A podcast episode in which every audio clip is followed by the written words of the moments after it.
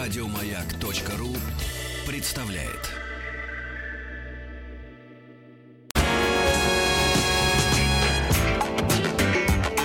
Сергей Стилавин и его друзья. Пятница.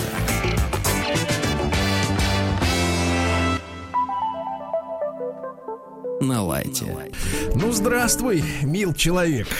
И вам не хворать. Да, доброе утро, Владуля. Доброе. Да, здравствуйте, товарищи. Итак, осень вступает в свои права. У меня по крыше забегали белки сегодня с утра. Да вы что? Разбудили сволочи. Они да. прячут орехи. Да. Но не свои, знаю. не свои, а сорванные. Да, да, да. Орехи-то они, получается, мои. Ну ладно. Слушайте, э, давайте начнем. А начнем мы сегодня. Мы обязательно, конечно, вернемся к чтению письма вчера, которое мы начали читать. Вот, но перед этим буквально пару слов э, по текущей повестке. Не то чтобы дня, но мы на этой неделе с вами я вот прочел вам второго, по-моему, э, числа или нет, наверное, третьего. Ну, не помню, какого числа. Неважно. Мгм. Прочел, э, эм, помните, сканы э, про первоклашек, А, да, там, ну про, да, да. про школьников и Радость-то м, какая, да. э, Там речь шла в первом, э, так сказать, по- посте ВКонтакте от женщины, значит, что она, она писала с хэштегом «выгнала». М, Вот, наконец-то спровадила, значит, ребенка в школу, теперь может полдня отдыхать спокойно, да? А, Вот. А второй скан был ужасный, потому что там э, работник школы описывал ситуацию, когда первоклассник э, пришел на линейку, его не могли найти, в каком он классе, оказалось, что его документы вообще никто не подавал. Ну, вот это вообще Вот, жесть, и- жесть, конечно. да. Что справку какую-то там нет, или мед- медкарту из детского садика не забирали Ну, даже. его просто не записали, да-да-да. Вот, а не забирали, при- есть предположение, потому что есть долги перед садиком, и, и их, соответственно, карту не отдали. Ну вот, и мамаша говорит, ну я потом как-нибудь его, так сказать, э, э, оформлю, вы пока его учите. Вот, и я вчера э, решил, что надо, ну, так сказать, придать еще дополнительной гласности уже теперь в Инстаграме, там в соцсетях эти все истории. И, во-первых, вы можете, друзья мои, убедиться лично на примере моего Инстаграма Сергей Стилавин, вот, э, как набросились на эту тему э, женщины.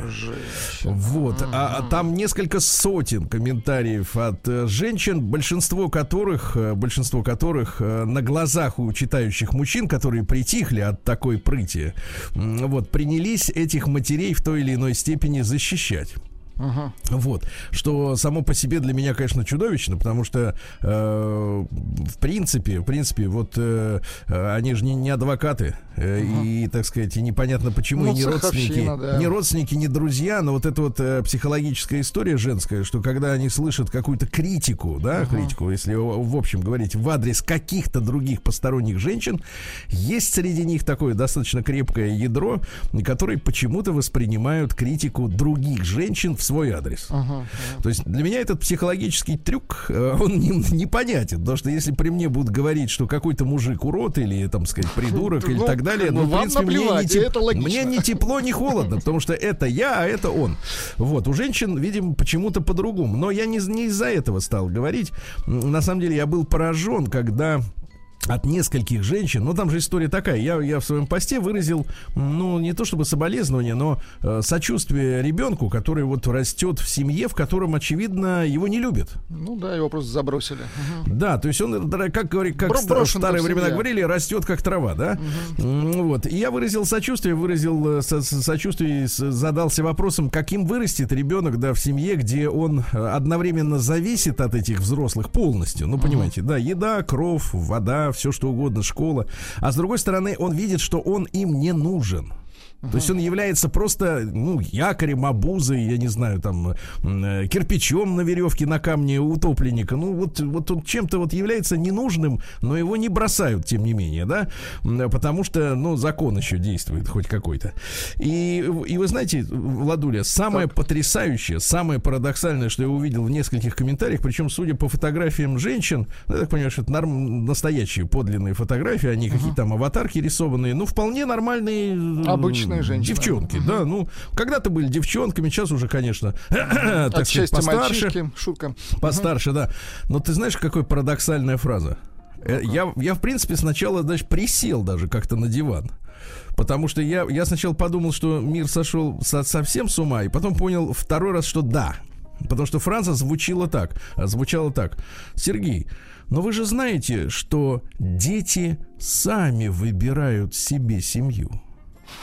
Я, я, значит, Это что-то я, новенькое. я присел, я присел, значит, э, я посмотрел, перечитал несколько раз. Выбирают, Э, да, сами? Я пере, пере- пе- быстренько перебрал в голове те вещи, которые знаю о детях, о семье, а так далее тому подобное. И, естественно, ответил, э, перебрав, понял, что я такой информации не имею, слава тебе, Господи. Э, И ответил, что, ну вот, пора тушить свет, как говорится, когда так обращаются. После чего, значит, несколько десятков э, комментариев пролилось на эту реплику, и я разобрался, в чем дело, Владик. Опять, А мне- дело-то- опять другой смысл Нет, вкладывает нет, в это. один- нет, нет, дело страшнее, чем мы с вами думаем. То есть Ну-ка. реально взрослые люди, которые, очевидно, по некоторым фотографиям сами являются родителями. Это на полном серьезе, вот у них в голове сидит кон- такая константа некая, да, которая, я так понимаю, связана либо с индуизмом, либо с кришнаитами, либо с каким-то там еще чем-то таким и, и восточным, да, когда они, на, это не прикол, это они на полном серьезе считают, что ребенок выбирает ту семью, в которой он хочет родиться. Если он хочет, да, я, я сам обалдел, но это реально так, они так думают, ты понимаешь, в этом в этом проблема самая главная. Значит, я я вписал в Яндекс просто строчку: э, ребенок сам решает в какой семье родиться. Там полезло, ребята, вы не представляете, вот мы с вами говорим там о безопасности, да, ну на самом примитивном идиотском ур- уровне это маски. Дальше идет э, безопасность государства, да, безопасность спецслужб, Э, но безопасность менталитета-то никто ж не охраняет. И там полезли десятки сайтов, где на голубом глазу бесплатно, я так понимаю, что есть и тренинги, где, так сказать, более вдумчиво, реально идет рассказ о том, ну, напомню, ну, вот, я не знаю, как рассказ о чем, ну, не знаю, как пользоваться автомобилем в такой же достоверной манере, понимаете, Просто да? инструкции, Как- да? Как пользоваться утюгом, я не знаю, как есть, э, как есть э, шпикачки, я не Как знаю, есть жарить. паштет, так. Вот, вот, вот, вот, буквально вот это, это не, неразрывно с реальностью, понимаешь, подается, что это так и есть, понимаешь, это не теория, это не, не легенда, это не, не религия, это так и есть. И м- меня-то поразило больше всего, что несколько женщин, их не одна, не две, начали меня уверять, что это действительно так и есть, что ребенок сам решает, в какой семье ему родиться. И если он хочет родиться в семье, где мать дрянь, то это его личный выбор, ты понимаешь? И поэтому не надо переживать за этого ребенка. Какая Он жесть. там просто исправляет свою карму, которую подгадил в прошлой жизни. И это, вс- ты, Владик, я понимаю, что это сумасшествие, но вопрос-то гораздо сильнее, да? То есть у них в голове сидит константа вот это, что вот, это Даш, так и есть, Вопрос, понимаете? что в голове у И этих понимаете, мам, и когда да. я, и когда я, г- когда у нас там говорят, э, говорится, например, там, ну, о свободе выбора религии или так далее и тому подобное, но ведь, понимаете, на это пустое место, которое, ну, не сформировано, например, в результате того, что там родители атеистического склада или еще что-то, или протест какой-то, да, против э, традиционных, да, ценностей, но ведь пустое это не бывает, понимаете, не бывает пусто, чтобы было. И туда залезают вот на это место, не занятое убеждениями, искренней верой, да, искренними какими-то, ну, уверенностью в том, как э, надо жить, да, туда на это пустое место влезают самые отъявленные ереси, понимаете, да? А я скажу так, социально-деструктивные. Социально-деструктивные. Потому что если женщина, а, значит, на полном серьезе мать мне говорит, что ребенок сам виноват, ну, фактически, го- говоря по-русски, сам виноват, что оказался в этой ситуации, так они, пос- то получается, что она не по, этим, по этой причине она не хочет сочувствовать этому человеку. Ну, понимаешь? конечно, и не, не нужны, не, не нужны никакие оправдания. Это нормально. Просто это нормально. Да, то, да, есть, да. то есть, понимаешь, психология следующая. Любая дерьмовая ситуация нормальна, потому что человек сам ее себе создал. И Даже ребенок, которого отвели да, пинком под зад, вернее, Ну, даже не отвели, а отправили в школу, не оформили документы, он, еще раз повторюсь, ребенок сам выбирает, в какой семье родиться. Ребята, и это не прикол. Я, конечно, как говорится, в глазах некоторых, наверное, юморист. Угу. Вот, но я себя таким не считаю, я человек ироничный. Ну вот, но в этой, в этой связи у меня... Не, ну это у такая меня... психологическая защита, я думаю. Хотя, Нет, не, конечно... погоди, это защита понятно, но я хочу поднять вопрос именно шире. То, что пока мы тут все занимаемся, я не знаю, что нас, что нас волнует вообще? Нас волнует темпы строительства жилья, инфляция, курс доллара очень волнует, значит, какие-то еще какие-то вещи волнуют, ну, более-менее армия волнует, uh-huh. хорошо. Но нас не волнует на государственном уровне вопрос с тем, какая ересь проникает в мозги взрослым людям, от которых зависит следующее поколение. Потому что это, это люди не из психдиспансера пишут, понимаете? Это люди, которые с нами вместе ходят по улицам, но так видят реальность, понимаете? И я считаю, что я считаю, что это огромная проблема, за которую надо браться, и чем, чем раньше, тем лучше. Потому что я уж не говорю о том, что на этой теме делаются большие деньги, да, потому что человеку свойственно, да, искать опору в жизни, да. Вот. И, но, но, но когда опорой становится идиотизм из серии ребенок сам выбирает себе семью, в которой он родится. Знаете, ребята, с такими, как говорится, членами общества, мне лично вот э, в одной в одной в одной лодке не лодке сидеть. быть не хочется. А вам, а вам и нам.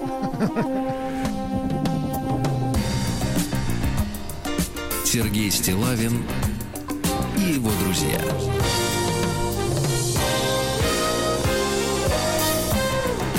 Пятница на лайте. Так, ну и дальше обещал почитать вам письмо от девушки. Дочитать. Вчера мы, вчера мы его начали, да, да, да, да.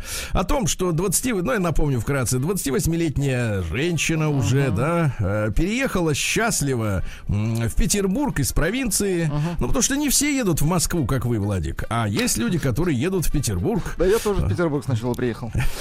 Но вы пошли дальше, то есть вы взяли следующую высоту, я понимаю.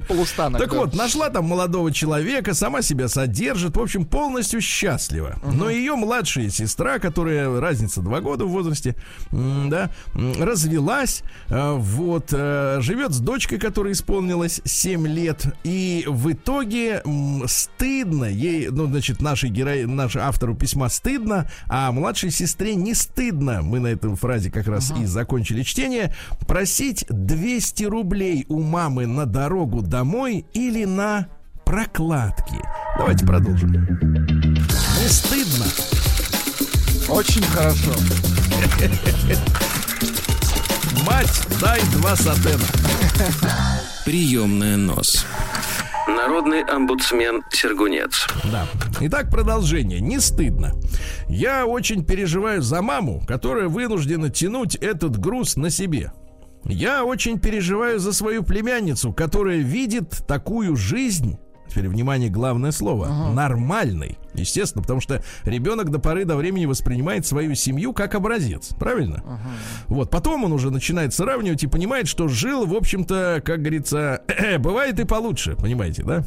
Не а ту, сейчас... Нет, не ту выбрал семью, да, Сергей? Да, ошибся при подселении, да, туда, в женщину. Ошибся, подселился, не ошибся дверью. А сейчас сложилась нездоровая ситуация. Две недели моя сестра, э, значит, э, кормила хозяйку съемной квартиры жалобами и враньем. Угу. К слову, врет она многим и даже без значительной необходимости. После перестала отвечать на звонки, что очень в кавычках помогло. В итоге оказалась с дочкой в парке на лавочке с наступлением ночи. Ну, то есть, видимо, владелица квартиры выселила так сказать, к ядрине uh-huh, фени, uh-huh. да. Мама после работы приехала с денежным взносом для владелицы квартиры. К слову, работает мама на двух не самых оплачиваемых работах, так как вести детей к себе возможности нет. После этой ночи сестра закрыла в квартире собаку, Ага. Свои вещи занесла внучку бабушке, то есть мою племянницу маме, без единой смены белья и просто теперь внимание, исчезла. Свалила. Сейчас закрыла собаку. Сейчас сестра уже как 10 дней не выходит на связь.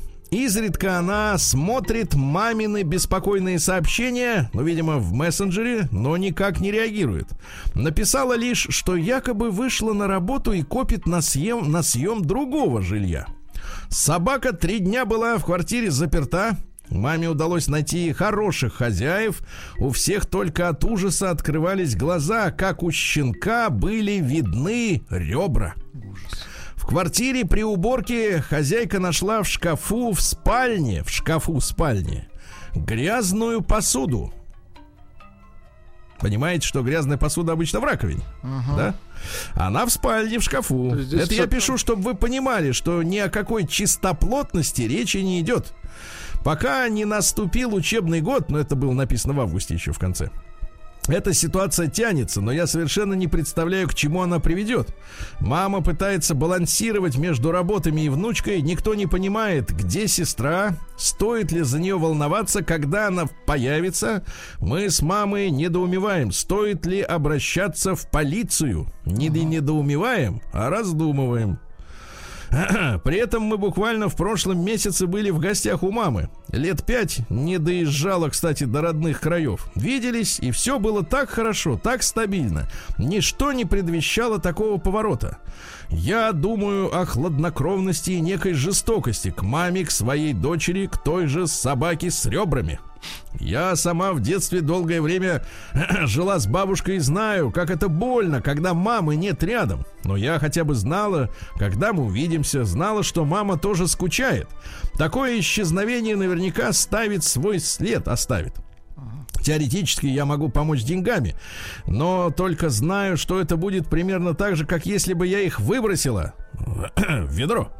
Сестра с радостью их примет, после чего спонсировать надо будет уже ежемесячно и точно в срок. Мне не хочется, чтобы мама в этом участвовала, но существование маленького ребенка делает это невозможным. Я не представляю, где может быть сестра, если у нее самой не во что переодеться. Трусов с собой не взяла. Сменных трусов нет, да. Куда она могла пойти? Потому как вроде бы надежных подруг, способных помочь в такой ситуации, у нее нет. Что нужно делать и нужно ли? Я в растерянности. Простите, что без подписи. Ну что я могу сказать, товарищи дорогие? Письмо из Петербурга пришло, да? Вот я могу сказать следующее, что смотрите, вот иногда мы с вами говорим, вот посмотрите, да, в плохой семье вырос плохой человек, да? Или, например, в хорошей вырос хороший. А здесь пример-то очень правильный. Смотрите, две сестры, разница между всего два года, да? И очевидно, что старшая выросла с мозгами, ну, с ответственностью, как они любят это все говорить, да. Вот, ну, это, так сказать, ну, живет по-взрослому, правильно? А та, которая всего лишь на два года младше, ну, я не знаю, но это как бы проще всего, конечно, заподозрить какую-то секту, да. Ну, либо вот тут пишут, либо наркотики, либо секта, да. Какая-то вот дре- дрень, да, да, да. Да, то есть какое-то, какое-то внешнее, внешнее Да, да, да, влияние. да. Но опять же, понимаешь, опять же, в кого просачиваются наркотики и секта? В том, в котором Ну, есть дыра какая-то. Морально правильно? слабых, да, товарищи. То есть человеку, у которого нет, ну давайте честно скажем, нет стержня, правильно? Ну давайте вот в данном случае речь о переселении детей в матерей не идет, правильно? Тут уже как бы более все приземленно и более все, надо сказать, естественно. А когда человек начинает врать, по мелочам или по крупному, да, и совершает вот такие поступки, э, когда он действительно вот ведет себя как полностью оторванный от реальности, да, человек, то есть как ребенок, да, фактически. Причем злобный ребенок, такой мерзкий ребенок, да, чужой ребенок, вот так бы я сказал. Ну, Тут, конечно, когда ему 26 лет долбаку, да, он себя ведет как урод, но это, понятное дело, какое-то внешнее воздействие. Куда она могла уйти? В какой-нибудь, э, ну, не знаю, как это называется-то, где они там сидят, эти сектанты? Ну, Черт его знает. В, Какая-нибудь в, хата. в притонах сидят сектанты. Ну вот, вот такая вот история. И опять же, получается, я, честно говоря, вот не хотел возвращаться к этой теме, с которой сегодня начал, а получается, мы возвращаемся, да, что Опять опять, же, да, же опять же, у людей э, место в душе занято каким-то дерьмом, понимаете, да? Вот, э, как говорится, вот, и оно, и оно какое-то, знаешь ли, особо радиоактивное, знаешь, вот бывает, бывают такие люди, которые, значит, такое ощущение, что питаются камнями, не знаю, еще чем-то. Вот заходишь, а там, значит, вот э, хочется и сразу выходишь, понимаешь, что ладно, я зайду потом вечером. Ну вот. И тут же такая же вот история, что в голове какая-то вот какая-то вот хрень, понимаете, ребята. И еще раз тогда подчеркну необходимость вот э, принятия с- и незамедлительного-то принятия, самое смешное. Э, Не, не то, что смешное, вот дети остаются фактически на произвол судьбы, да, когда в голове укореняется какая-то хрень. Ересь, да? Слушайте, да. И на детях все это потом скажется и психологически, и, возможно, и куда, э, кем они станут. Ну, это, это конечно, ужас. Это все влияет. Но, как мы знаем из э, комментариев к моему посту в Инстаграме, конечно, волноваться не надо, потому что дети, безусловно, сами выбирают, в какой семье уродов им родиться. Правильно? Вот, это я иронизирую. Но иронизирую с горечью, дорогие товарищи, и призываю людей, которые имеют полномочия, обратить внимание на эту ситуацию, наконец-то, и начать работать. День дяди Бастилии пустую прошел. 80 лет со дня рождения. Ух ты, а ей уж 80. Разный, Прежде, товарищи, пару слов буквально о письме, вот, которое мы читали перед новостями, да, сообщают абоненты из Петербурга, что это явно шизофрения. Э, Вот, э, просто девушку не водили к психиатру. М, Вот, а если привести, то, в принципе, ну, то есть три варианта. Секта, наркотики или психи... и, так сказать, э, психиатрическое, психическое заболевание. Значит, и сегодня у нас какие праздники, товарищи? Во-первых, День специалиста по ядерному обеспечению Очень России. Хорошо. Давайте-ка поздравим. Да, как раз у нас идет проект, да, с э, Росатомом, да. Что такое ядерное обеспечение? Чтоб все было. Что все Вот так. работало. Очень правильно. Правильно, это очень правильно. День армянского спасателя, хорошо. А вот в Литве сегодня отмечается День Вильнюса. А тут ведь какая интересная история. Всю жизнь этот город назывался Вильно. Это был город белорусский, кстати говоря, товарищи. И получили литовцы э, свою столицу нынешнюю, да, по договору между Советским Союзом и Литвой от 10 октября 1939 года. Вот. А так вопрос э, сейчас-то звучит так. Литовцы очень любят громко гавкать из серии «Их оккупировали, да? Ну Вот. Надо, значит, компенсацию. А давайте мы тогда сделаем так. Расторгнем тот несправедливый договор. И А вернем. Вильно, да. Вильно, да, с прилегающими территориями, да, вы передадите спокойно товарищам белорусам. Мне кажется, что Александр Григорьевич будет только рад, если, в принципе, вы откажетесь от того, что вам дал уродом Советский Союз, правильно? Вот так вот, давайте. А то, ви- видишь ли, они это хотят, а отсюда, значит, не, не, не пошли вон. Значит, дальше. День рождения игры «Что, где, когда». Ну, в последние, честно говоря, несколько лет игру сопровождают скандалы. Ну, она стала более коммерческой. Да нет, тоже. нет, скандалы именно в плане участников. М. То один, то другой. Недавно он слышал, какой-то был, так сказать, скандал с мезальянсом, скажем так. Мезальянс, да. День книги в Таджикистане. Хорошо. Вот, вот у нас есть прекрасный образец вот, начитанности. Книгачея. Это Очень хорошо, Рустам Иванович у нас действительно мужчина или эрудированный.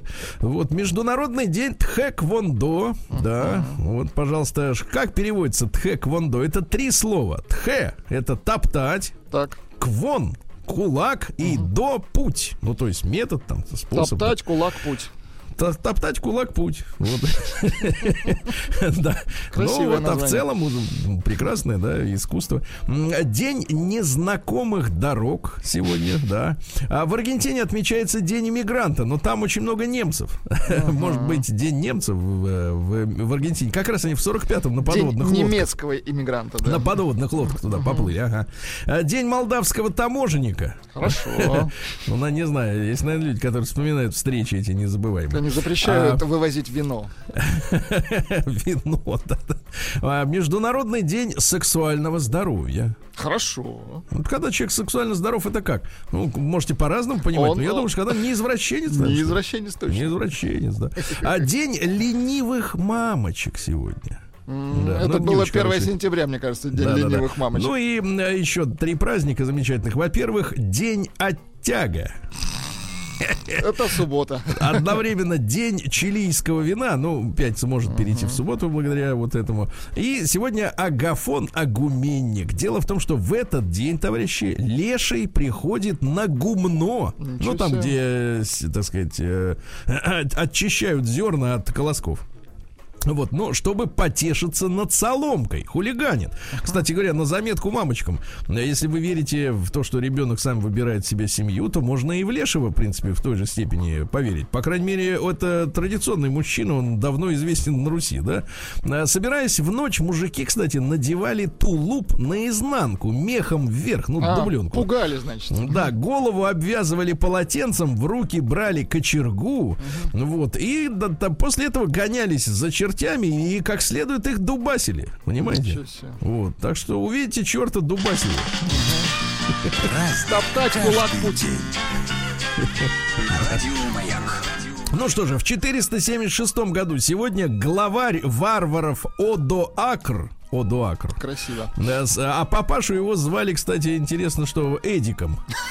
То есть он Адаакр Эдикович. Папаша-то Ну попроще, вот. да. Да, сверг э, римского императора Августула. Но Августул был мальчишкой маленьким, поэтому проблем не было. И э, закатилась Западная Римская империя с центром в Риме.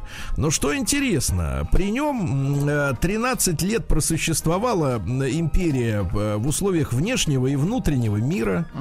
Вот, э, с Сенатом он дружил. Вот, в результате реформ, э, значит, серьезные изменения были в системе управления. Э, Вот, солдатам-варварам дали землю. И несмотря на то, что он был еретиком, ну, это была такая арианская вера, да, он не устраивал гонений на приверженцев, э, так сказать, православия, ортодоксального христианства, которое тогда было в Риме. Вот, ну и все было тип-топ. Представляете, вот пришел, больно положительно. Пришел, как говорится, Адакр Эдикович, и все тип-топ, да.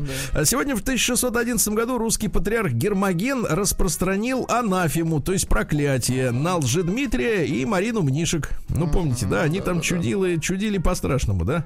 Вот. э, Франсуа Рене де Шатабриан в 1768 французский писатель и политик. Э, Вот. э, Ну что же, так сказать, цитаты следующие Давайте. Шатабриана. Ну, цитата следующая. История народов есть шкала человеческих бедствий, деление которой обозначаются революциями. Это правда, да. Или, например, источник зла есть тщеславие. То есть, когда человеку нужно, чтобы его вокруг облизывали. да? Признали, да. А источник добра милосердие. Вот видите как, то есть милосердие, ребята. Ну и пока сердце сохраняет желание, ум сохраняет мечты. Вот видите, как Красиво. поэтично, да, очень поэтично. А, Сегодня в 1781 испанцы основали Лос-Анхелес, который теперь мы знаем как Лос-Анджелес. Потом испанцев оттуда, естественно, выгнали в Мексику. М, Сегодня в 1791 Людовик XVI незадолго перед смертью своей подписал первую французскую конституцию. Понимаете, да? А, причем граждане делились на активных и пассивных. Активно могли быть активными только те природные и натурализованные французы, которые достигли 25-летнего возраста.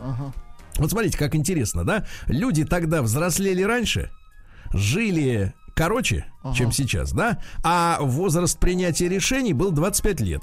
Сегодня инфантилизм простирается до 40, люди планируют доживать до 80, а голосуют с 18. А что это за дела такие? А, правильно? Вот нелогично, нелогично. Инфантилы не должны голосовать, правильно, Владик? Голосовать с 30, а? Как Вообще, мне кажется, что с 47 хороший такой, знаешь, возраст. Уже понимаешь, что как вообще Да, да, да, происходит. к да. чему? А что дети? А что Да, ну и смотрите, активные граждане, значит, на своих первичных собраниях избирали выборщиков. Ну, Заметная американская, да, вот эта система. Вот, а они уже там, соответственно, решали, Решали, кто у ага. нас тут э, премьер-министр, да, тыр и так далее. да. Другое. Ну, извините. А В 1841 немецкий поэт Август Генрих Гофман фон Фалерслебен представил написанные им э, песню Deutschland, Deutschland, Über alles. Не Юбер, товарищи, а Ü. Это такой звук у них в немецком языке. Über. Умляу. ну как такси, да. Гимн Германии звучит в том числе и на футбольных матчах. Да, чуть-чуть послушаем.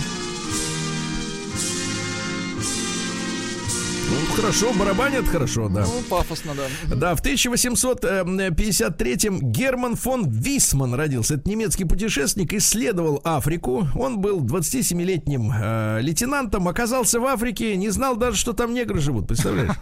Вот, а в результате дважды пересек по экватору с запада на восток э, и был крупнейшим исследователем бассейна, э, бассейна реки Конго. Да, и там, кстати, основаны нем- немецкие поселения в Восточной Африке. И до сих пор э, немцев достаточно много, например, в Намибии. Вот опять же наш гонец Рустам Иванович летал как-то в Намибию. Сплошные а там немцы. То есть там негры и немцы, понимаете, да? Вот Везде как бы- немцы. Да, да, да, везде немцы. А В 1874-м Александр Васильевич Вишневский, хирург. Ну, вы, конечно, знаете его мазь. Мы выросли на его мази. Да, да, да. Мазь, она да, очень хорошая Она мазь. здоровью Вот, венец. Называется, называется линемент бальзамической. Боже, как бальзамической. красиво. Да, да, да, да, да. Ну, замечательная история. А, Карлис Улманис в 1877 это президент Латвии, который превратился в диктатора. Вот. э, Родился он в Либаве, но это латыши называют Лиепая. Да, а Либава это база русского флота перед э, Первой мировой войной. А, ну, по ошибке наши решили почему-то строить на Балтике э, крупную базу, хотя все понимали, что Балтийское море затыкается с, как говорится, с полтычка, да. Вот. Ну и, значит, что он? Летом работал инструктором на курсах молочного хозяйства Рижского общества латышей. Ну, что такое Рижское общество латышей? Дело в том, что это был просто русский город. Были какие-то, значит, вот эти националисты, но их никто всерьез не воспринимал. Они уже после революции подняли голову, да, и сказали, что у нас теперь только латыши живут. Больше тут никого не должно быть. Значит, э, ну и какие цитаты у него близкие, честно говоря. ну, вот у нас Александр Григорьевич тоже сельское хозяйство знает-то не понаслышке. Вот. А этот, значит, он тоже вырос. Вот коров доил все время, воспитывал теляточек. Афоризмы следующие. Наше будущее в телятах. И самая главная его фраза «Что есть, то есть, чего нет, того нет». Да чертов гений, я понял. Вот, ну и в сороковом году его, значит, соответственно, депортировали через Москву в Ставрополь, кстати, который тогда назывался Ворошиловском. Ну Вот. А, Ну, там его арестовали, отправили в город Красноводск, ныне Туркменбаши в Туркмении, Красноводск, да. Ну и рассказывают, что по дороге прихватил дизентерию, да и помер. Вот такая вот история, да. В 1882 без телят ехал. В 1882 в Нью-Йорке Томас Эдисон запустил первую в мире центральную электростанцию. Посмотрите-ка. И впервые в истории включил, а теперь внимание, самое главное, коммерческое электрическое освещение. Всего лишь для 85 платных клиентов. За деньги. Кто заплатил, тому провод и кинули.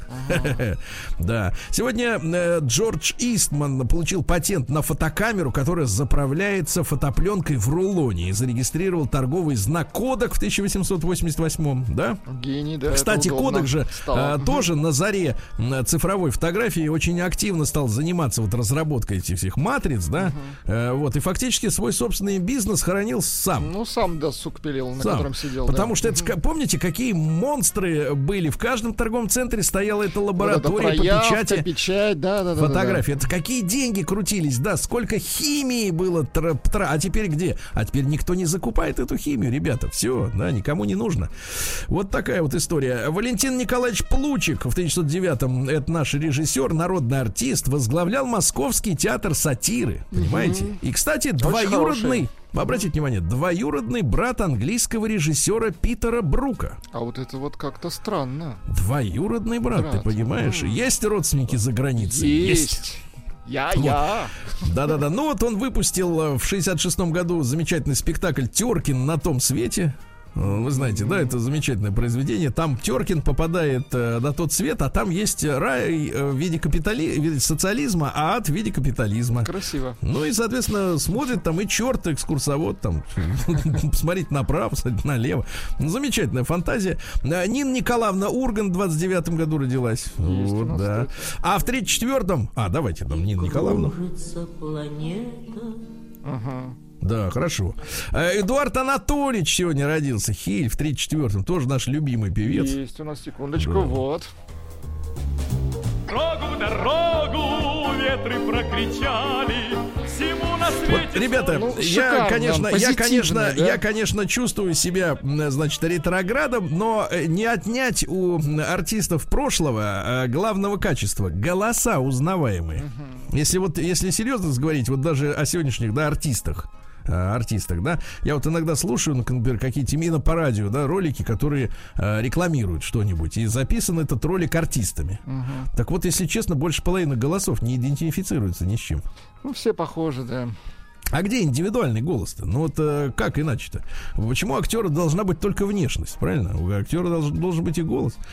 Извините, ну это я как пародийский, Да, не конечно, все говорю. правильно, да. А в 1938 в газете «Красная звезда» впервые появилась фраза «Если меня убьют, считайте меня коммунистом». Помните, да? В 43-м в этот день Сталин встретился с тремя иерархами Русской Православной Церкви. Ну и, э, наконец-то, гонения закончились. День дяди Бастилии пустую прошел. 80 лет со дня рождения. Ух ты, а ей уж 80. Разный, каждый. Друзья мои, сегодня у нас 4 сентября, и э, в этот день, в 44 году, Финляндия э, э, включила заднюю. Заявила, что с Германией они больше не союзники, но они когда убедились, ну а что, Курская дуга прошла, Сталинградская битва прошла, супероперация на, на территории Беларуси э, в августе 44-го завершилась нашей победой, да, и тут финны решили, пора переключаться. Вот, ну и, соответственно, подписали перемирие с Советским Союзом. Да, а вы знаете, что они творили, кстати говоря, финны на территории, которую они себе обратно после зимней войны 39 года творили, да? Помните, да, когда наши жены командиров в Выборге были захвачены, их всех же замучили вместе с детьми. Вот такая вот, понимаешь ли, гуманисты. В тот же день англичане постановили отправлять в Советский Союз всех военнопленных русского происхождения. Но очередное британское, по большому счету, предательство, потому что они прекрасно знали, что будет там, ну, условно говоря, с теми, кто эмигрировал, да, из страны, э, или там, или просто попал в плен, что с ними будет, и вот они людей просто отправляли, понятно куда, в, в- в следующий лагерь. М, В 45 году в связи с окончанием мировой войны упразднен Государственный комитет обороны СССР и прекратилось чрезвычайное положение в стране именно сегодня. Вот, видите, как хорошо. А сегодня у нас в 52 году ро- родилась Евгения Константиновна Глушенко, замечательная актриса. Вот, мы на этой неделе начали цикл, посвященный историческому контексту литературных произведений. И вот есть замечательный э, спектакль 77 года Малого театра э, «Горе от ума», э, где Евгения Константиновна блистательно играет. Блистательно. Вот всем рекомендую на досуге посмотреть. Только 2,55 длится запись. Но бесплатно. В 59 году в США в продаже появляется новинка. Как вы думаете, что, Владик? Колготочки, да, колго. Кстати, откуда взялось слово-то? А слово в русском языке укоренилось из чешского. Называется в оригинале колхоты. Колхоты? В- в- в- Значит, а в, в буквальном пе- переводе с чешского это штанишки. Колхоты. Че- Чешская колхота. Да, но что самое интересное, до середины 60-х, несмотря на то, что они были уже в продаже, э, пользовались они очень минимальным спросом, поскольку женщины надевали и привыкли надевать чулочки. Да, они надевали их под относительно длинные юбки. А когда в середине 60-х Мэри Квант изобрела мини-юбку, Тогда где уже, пригодились извините колхоты. меня, э, торчит все, понимаете, там. Вот. А надевать-то надо, а будет э, торчать эти, как это, вот на чем они держатся, эти чулки-то? Ты знаешь, там эти вот э, эти резинки такие торчат. Как называется-то? Ну, понимаешь, о чем Ну, я говорю? понимаю, да-да-да. Ну вот, и пришлось носить колготки. Тут Чтоб они... прикрыть, да-да-да, чтоб- Да. Мгм. Сегодня в 1966 году родилась Янки, Янка Дягилева. Не стало ее в 91 году на 9 мая. Вот так вот, да. Есть, Есть у нас, давайте, да-да. Давайте чуть-чуть. От большого ума лишь с ума до тюрьма. Понимаю. Вот, в 73 году Кирилл Альфредович Пирогов родился. Наш замечательный актер. Э, Ну, к сожалению, не так много его снимают, как хотелось бы. Родился он, кстати, в Тегеране. У него родители в торгпредстве работали. Но вы прекрасно его знаете, Кирилл Альф- Альфредовича. Ну, вот вспоминаем фильм «Брат 2». А там человек, который как раз в историческом музее работал, и пулемет подсунул, и паспорта сделал. Прекрасный мужчина, ну, замечательный. Да-да-да, да. такой факторный. Очень хороший мужчина, да. Э, В 76 году впервые появился в эфире проект под названием «В гостях у сказки» с ведущей Валентиной э, Михайловной Леонтьевой. Да, одна из наших любимых программ с детства. Дайте нам послушать А сейчас-то кто рядом с пушистыми? С какими пушистыми? Там не было никого больше. Подождите, а вот эти вот В живо- гостях у сказки другая А, передача. все понял, извините. Вот, и, и Это закончилась неспокойная музыка. Давайте еще разок, что-то не, Давай, не, да, не да. прочувствую. 18 секунд. Класс. Хороший рингтон. Да, в 81 году родилась сегодня Бейонси Гизела Ноулс. Ах. Бейонси. В теле девица. Да и голосистая. Да-да-да, звонкая. Да, да, да. А в 98 году сегодня основана компания Google. Ну, вы понимаете, что это с орфографической ошибкой написано слово, да? А, дело в том, что есть такое слово Google. Оно пишется Google, то есть там еще О есть между Г и Л, да? Это число в десятичной системе счисления изображается следующим образом. Единица, а дальше 100 нулей. А, ну то есть у нас есть миллиардеры, миллионеры, а гугалонеров еще нету, да, слава богу. Вот. Ну и, соответственно, они с ошибкой это слово написали. э, Брин, Сережа наш, и Пейдж, Вася ихний. Шутка. А, а вот в тот же день, вы представляете, как образовался, так сказать, Google? Так. А, в тот же день не стало Игоря Сорина. Вот Есть такая вот история, да. Ну, там история-то какая, что, кстати, его в детстве ведь отобрали на роль Тома Сойера. Представляете? Это тот самый советский фильм, да? Тот самый советский фильм, да, где потом блистал Федя Стуков рыжий, Точно, да? да-да-да. А там история какая? А, а, значит, а Игоря отобрали, вот, говорит, ты будешь, значит, вот этим, да? А потом Никита Сергеевич э, говорит, что, товарищи, давайте возьмем Федю. Так обидно было Игорю, честно говоря. Так обидно, да-да-да.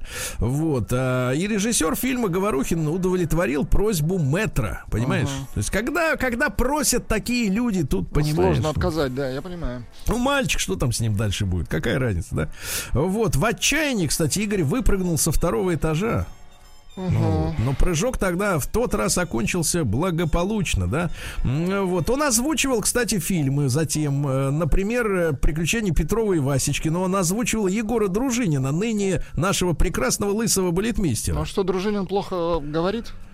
Ну, может, он вообще не говорил тогда. Маленький был. Только танцевал. Маленький был, да, конечно, да. Ну вот, э, ну что же, э, ребят, мы, конечно, помним 99-й год, когда в Буйнакске взорвался многоэтажный жилой дом. Вот, и в 2015 году в этот день не стало гражданина Непала, которого звали Чандра Бахадур Данги. Так вот, это был самый низкорослый в истории мужчина взрослый. Его рост был 54 сантиметра, а вес 13 килограмм. Ты можешь себе представить? 13!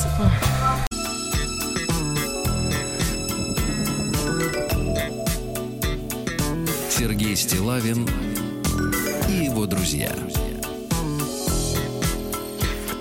Пятница. На лайте. Да, товарищи, это у нас пятница. А в этом часе нас ожидает новое музыкальное шоу, насколько я понимаю. Э, да? Новая музыкальная программа. Программа.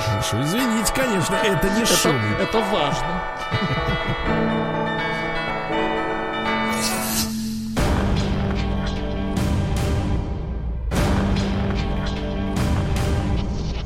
Новости региона 55. Омские школьники не могут уехать домой, потому что отменили 411 маршрутку. Жаль. Не могут. Крик души. Верните. Кричите, давайте. Верните. Верните маршрутку! Номер какая? 400 с хвостиком.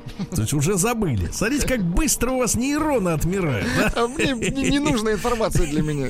400. А для людей важно. Ясно. 411 верните. Люди не могут уехать. Чего вы там такое?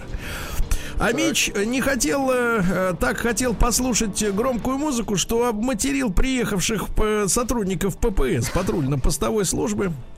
Все это произошло на улице декабристов. Э, Пьяный Амич в присутствии посторонних грубо послал сотрудников ППС, да. А Конфликт вышел из-за того, что он слушал музыку. Да, соседи вызвали полицию вечером. Э, Теперь ему грозит до 360 часов исправительных работ. Очень Вот хорошо. так. В Омске сильно подешевели овощи. Прекрасно, друзья мои. На 6% подешевел стиральный порошок. На 17% сахар, Подождите, огурцы. подождите, другая музыка должна быть. Давайте. Давайте. Что подешевело? На Внимание! 17% подешевели сахар, картофель, капуста, лук, морковь. Упала цена на яблоки, но есть проблема. Подорожали детские товары, детские товары, пеленки, подгузники на 10% подорожали. Печально, да. Да, хоть стой, хоть падай, что делать? На окраине Омска предприниматель захватывает землю, по которой должна э, пройти новая автотрасса. Но Ишь, это хитрец. называется сквоттеры. Да, сквоттеры, Хитрец. которые реально, они как только про- узнают, что в этом месте будет вестись федеральное строительство, они, соответственно, захватывают, чтобы им потом заплатили. Все понятно. Вот, все понятно. Но с ним борется, с этим чертом. А, Два меча и два не учинили экологическую катастрофу, представляете? А на, на берегу Иртыша они похитили металлические листы, которые предотвращают размытие береговой линии реки. Понимаете, да? Поймали в итоге 24-летнего и 27-летнего балбеса. Вот они признались, что тут же сдали листы в металлолом. Вот так. Ну, естественно, ну куда? Не домой же тащить эту громадину. А меча отправили в колонию за пьяное вождение. Вот смотрите. Значит, его уже шесть раз судили. Представляете? Но он никак не мог исправиться. И, наконец, вот посмотрите, с декабря 2019 по июнь 2020 восемь раз его задерживали инспекторы ДПС за пьяную езду. А он снова садился. И, наконец, сейчас он сядет уже не за руль, а на полтора года в колонию общего режима. По-другому вот так никак, вот, да. Да. А дальше мерзкое сообщение, ребята. Вот я, честно говоря, э, я не понимаю вот, вот реально психологию людей, которые обманывают тех, кто не понимает, что их обманывают. Вот под предлогом пенсионной реформы у пожилой амички украли 500 тысяч рублей. Значит, бабуля пришла, реформа, да? да, бабуля впустила к себе деньги, которые, значит, маши, впустила к себе, извините, маш- мошенников, да, которые ей сказали, 73-летней бабуле, вот, что скоро пенсионная реформа. И надо переписать номера купюр, э, которые хранятся у нее дома. В принципе, с точки зрения, конечно, человека такого среднего возраста, нет связи никакой между пенсионной реформой и номерами ку- Купюр, да. номерами купюр. Пока бабуля, так сказать, э, разговаривала с мошенниками, они поменяли 500 тысяч на купюры банка приколов. Ну, понятно. Уроды. Дальше. Да, В Омске из-за неисправного колодца размывает, подмывает фундамент дома, в котором 100 квартир. Представляете, да? Э, К обустройству детских площадок приложили руку омские заключенные. Хорошо.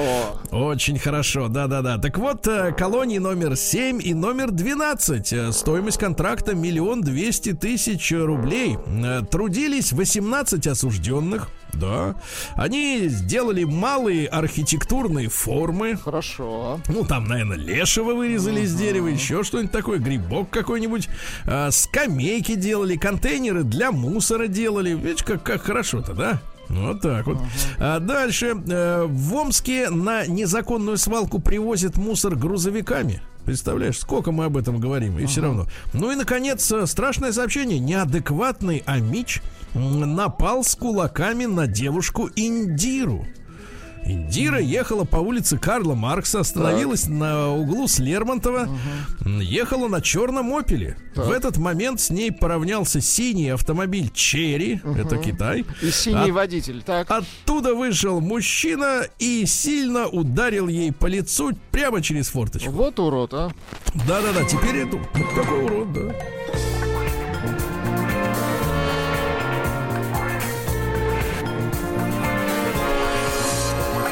Сергей Стилавин и его друзья. Пятница. На лайте. Скажите, Владуля, вот так, следующие новости. А вы отказываете себе в удовольствии лично ходить за алкоголем в магазин? По-разному бывает, по-разному. Ну, то есть вам доставляют. И- да, ино- иногда, конечно, получаю удовольствие. Алкоголь это Ну, удовольствие. когда есть, когда есть время. Время, конечно. Да, но чаще его нет. Так вот, э, в России выступили, наконец-таки нашлись здравые силы. Так. Выступили против введения онлайн-торговли алкоголем. И кто бы вы думали, а это у нас первый замглавы МВД Александр Горовой. Вот отмечает, что а, действующие ограничения для оборота алкоголя доказывают свою эффективность. Если алкоголь будут продавать онлайн, нация начнет еще более интенсивно спиваться. Понимаете? Да вы что? Ага. Вот вы заметили, что когда к вам начали доставлять, вы начали спиваться? Не заметил. Вот видите, даже не Не заметил, заметили. Видите, как это происходит? Вот так очень плохо. Очень плохо, Владик. Дальше. Очень полезное сообщение, товарищи. Сейчас все ушки на макушке, навострите. А, Россиянам назвали правила общения с медведем в лесу. Значит, давайте, это Так, очень важно. сначала Выключите- поздороваться. Выключите паузу. Сначала, Да, это- сначала поздороваться. Да-да. Хаевски. Значит, смотрите. Хай. Так. Значит, увидев животное, Так. нельзя паниковать, поворачиваться к нему спиной, пытаться бежать, и главное, нельзя смотреть ему в глаза. Его надо напугать чем-то неожиданным и крупным. Например, Слушайте. можно бросить в него камень. Слушайте, в медведя камень. Да, да, а дальше, дальше Это самое. последнее, что вы бросите в своей Нет, жизни. самое, самое главное. Так. Бросить в животное камень, Камень, или распахнуть плащ. Слушайте, какие-то извращенцы пишут эти советы. Не-не-не, не извращенцы. Дело в том, что медведь, он на крупный, на крупного зверя не пойдет. Если вас несколько, встаньте друг другу на плечи, распахните плащи. Сделайте раз и Вот, сделайте а два. теперь, внимание, знаки, которые подает медведь. Теперь, внимание, если вы, смотрите, одновременно нельзя смотреть в глаза, но надо улавливать, что он вам показывает. Так, Так, так, так. вот, если, конечно, в принципе, вы не... Да, если медвежья болезнь не посетит в этот момент, то вы заметите. Так вот, если медведь при взгляде на человека оттопыривает нижнюю губу, Губу сможете рассмотреть-то губу? на расстоянии Вот. таком. Да, и делает, вот это уже проще, выпады вперед, Так. то это требование к чужаку смыться с его законной территории.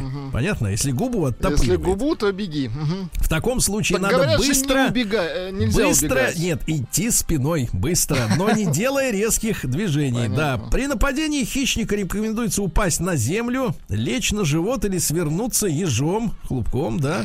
Вот, ну и надо понимать, что летом у них этот гон, мешать медведям не надо. вот так вот, да. Подсчитано потраченное время в очереди россиянами. Ну, конечно, нам до советских За времен... алкоголем, Сергей. Да нет, не только. А, не только. Нужна еще и закуска. Так вот, оказывается, что в среднем россияне проводят в очередях пять с половиной суток в год. Ничего себе, так много. Да, да, да. Больше всего очереди на кассах. э, В год стоят люди 27 часов подряд стоят. Вот 22 часа ожидания в магазинах у дома. У дома. А 27 в супермаркетах. И замыкает тройку поликлиники и медучреждений, где люди стоят по 16 Слушайте, часов. в ну вот все эти очереди отдыхают по сравнению вот с советскими очередями, прям вот крепкими, когда Они, люди вы занимали понимаете? за несколько суток, понимаешь? Да, ли? понимаете, но это все было специально спланировано. Конечно, конечно. американцами, конечно. Конечно, они, да, дряни. Вот, дальше, что у нас интересного. Э, В России нашли духи 300-летней давности, захотели их возродить, но, Нюхнуть. конечно, как говорится, запах отворотясь, не надышишься. Вот. Ну и россиян предупредили о вреде фруктов для природы, ой, извините, для фигуры. Для фигуры. Так вот, товарищи, э, что у нас э, чрезмерное потребление фруктов может навредить э, фигуре? Э, Вот. Это э, каких же фруктов-то? Любые, все. Те, кто сладкие, да.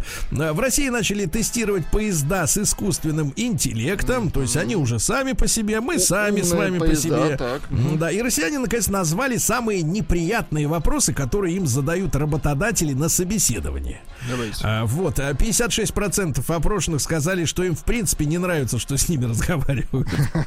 Вот. На первом месте раздражает вопрос, а почему вас выперли с предыдущего места Ну, работы? естественно, конечно. Да. На втором месте это уже женщинам очень не нравится. Какова личная жизнь? А почему спрашивают? А вдруг ты это того этого? А? А? Ага, Вот. В свободном полете. А тебя давай. Ага, вот именно, да. На просьбу, да, и больше всего еще бесит э, просьбы рассказать о себе. Вот вы садитесь, да, и говорите, а вам говорят, а расскажите-ка о себе. Да, а вы бывшие ну и- разведчики, рассказать Да. вам нечего. Мне нечего, я абсолютно чист в этой жизни. Ну и, наконец, назван российский регион самой проблемной погодой, товарищи. Так. А это у нас э, Амурская, Еврейская автономная Еврейская. область, А что Ханты-Мансийск- Хабаровский край. Ханты-Мансийск-то что? Нет, там все в порядке. Очень, все в порядке. очень хорошо.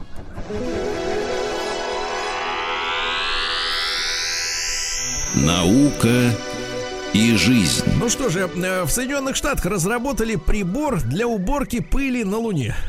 Отлично. Молодцы. Вот, а он, короче, высаживается и начинает вокруг пылесосить, правильно? Пылесо- И все будет чисто. Наконец, надо на Луне прибраться, друзья мои, да, прибраться. Потому что сколько лет там не были. Исследование показало, причем, знаете, какое исследование? По-моему, бельгийское исследование, а, что мужчин возбуждает запах женских подмышек. Да ладно. Какая клевета? Какая клевета, да. Это ж у кого узнали такую информацию? Вот именно. Да вот что. Так. Значит, дальше интересно. А, Японские ученые изобрели новую медицинскую маску в виде веера.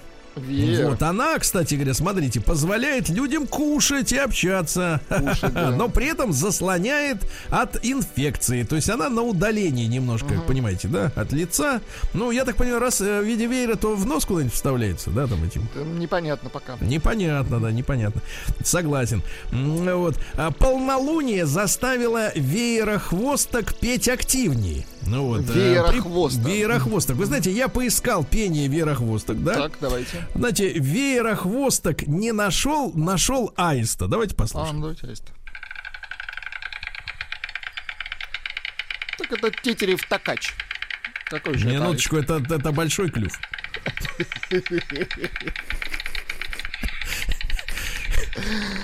Очень хорошо. Очень. Мне тоже очень нравятся вот звуки природы. Они меня, честно говоря, с утра успокаивают. Правильно, успокаивают. Дальше, э, вот, значит, эти полнолуние, да. Вот, э, что же еще интересного? Оказывается, пчелы используют э, теорию вероятности, чтобы искать еду. М-м. Эйнштейна, наверное, да, э, используют те- теорию. Вот, ну и описано древнейшее насекомое, которое э, маскировалось под лишайник, представляете? А на самом деле насекомое. Так, На самом деле, да. Ну и, наконец, полярный Урал, Урал, заселят толсторогами, иначе это животное называется чубуком, чубук, чубук. или снежным баранчиком. Вот они там и Очень будут хорошо. жить. Хорошо, очень хорошо. Новости капитализма. Ну, друзья мои, вот да- давайте начнем с такой, с невинной забавы. Конечно. Житель Англии решил пошутить над своей девушкой и перед тем, как она отправилась принимать ванну, подлил ей туда под пену едкий краситель для одежды. Какой подлец. Это взрослые люди, да? Взрослые люди. Дальше. э, э, так, так, так, так, так, так, так. Дэвид Блейн, помните, есть такой фокусник? Исполнил первый трюк за последние 10 лет. То есть деньги начали кончаться. Вот, иллюзионист поднялся на высоту 7 тысяч метров, товарищи, на воздушных шариках цветных. Э, Трюк называется Вознесение. Ага. Так прямо и называется. Вот. Э, В Европе придумали новый способ соблюдать социальную дистанцию. М, Вот. Дело в том, что Установка высотой полметра, э, вот, она покрыта мембраной, и волокна меняют свою форму при воздействии на нее. Понимаете, как устроено? Мне Полметра. нет, но в принципе это, в общем-то, Ну, не все важно. видят, да. Придумали, да. Э, Дальше у нас э, что интересного. Мужчина заплатил другу за интимные фотографии и отношения испортились. Вот, понимаете, да. Друг, вот у меня, мне нечем похвастать. Сфотографируй, пожалуйста, свое. Вот. Ну и, наконец, сидящий в тюрьме бывший кандидат в президенты США выпустил бельишко со своим лицом. Вы знали о том, что сидит кандидат? Нет. Значит, смотрите, А за- Джозеф, М- извините, Мальдонадо Пассаж. Послушайте, да, послушайте. Джозеф Мальдонадо Пассаж, более известный как укротитель тигров Джо Экзотик. Может, может, ты правильно, что посадили-то, а? Да, смотри, он выпустил линию нижнего белья с принтом в виде собственного лица. Значит, мужские и женские трусики леопардовой расцветки с его лицом. Ему 57 лет. А, Стоит 24 доллара. Но вот смотрите. А, Трамп в апреле заявил, что подумает над амнистией для Джо Экзотика, а обвинили его в том, что он нанял киллера для заказного убийства зоозащитницы Кэрол Баскиной. Так. Вот у нас Баскин, а у них Баскина, да? Вот, ну и, соответственно, вот он заказал, теперь сидит в тюряге Джо Экзотик, да? Вот, ну и давайте чем закончим. А, вот, кабинет министров Украины попросил Национальный банк э, на купюрах местных, там у них гривны, да? М, Князьям, князю Владимиру, Ярославу Мудрому э, на купюрах сбрить бороды, потому что это типа не камильфо. Какой, какой вообще... Вот так какая вот, дикость. сбреют. Да. Посмертно обрили.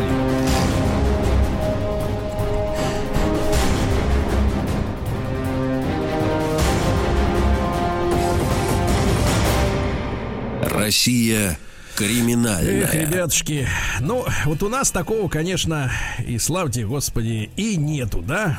Давайте-ка мы посмотрим, что есть, да? Вот смотрите, агрессивная женщина избила дубинкой полицейского в Москве. Все это произошло на улице Женщина, 800 полицейского. А. 800-летие Москвы, да-да-да. А, вот так она отметила. Я понял. Да-да-да. Она, на, ну, это давно было-то 800 лет, в 47 году. Так вот, э, набросилась на Она одного из сейчас отметила, я понял. Да. Вот в итоге выхватила у него дубинку и начала бить. Ужас. Ужас Э. Друзья мои, рязанская семья отсудила 900 тысяч рублей за элитную квартиру. Давайте порадуемся за товарища. Радуемся. Да, у коммунальщиков 900 тысяч рублей за потоп в квартире. Понимаете? Это не квартира, это потоп. Э, Дело в том, что жилище сильно пострадало, а там элитно, там ин- инкрустация, ну, конечно, фрески. ремонт надо делать. Фрески, да. А, Из-за прорыва трубопровода под полом первого этажа многоквартирного дома. Но управляющая компания изначально не хотела возвращать ущерб, да, возмещать. Ну вот, они утверждали, что в, в заливе виноваты сами жильцы. Дело в том, что в квартире нашли незаконный погреб. Понимаете? А как вот в современной э, ситуации прожить без погреба? А куда прятать картофель? Понимаете? Вот. э, Они обратились, собственники, в суд, чтобы доказать свою м, правоту, и судебная экспертиза опровергла связь между прорывом трубы и наличием погреба. Ну, Погреб поврежден не был, его стены не деформированы. Вот было установлено, что потоп произошел из-за переполненного коллектора. Ну, куда сливается все. Вода попала в подпол нескольких квартир, межкомнатные стены деформированы и так далее и тому подобное. Ну, в общем, 900 тысяч рублей, товарищи. Очень с куста. хорошо. Да.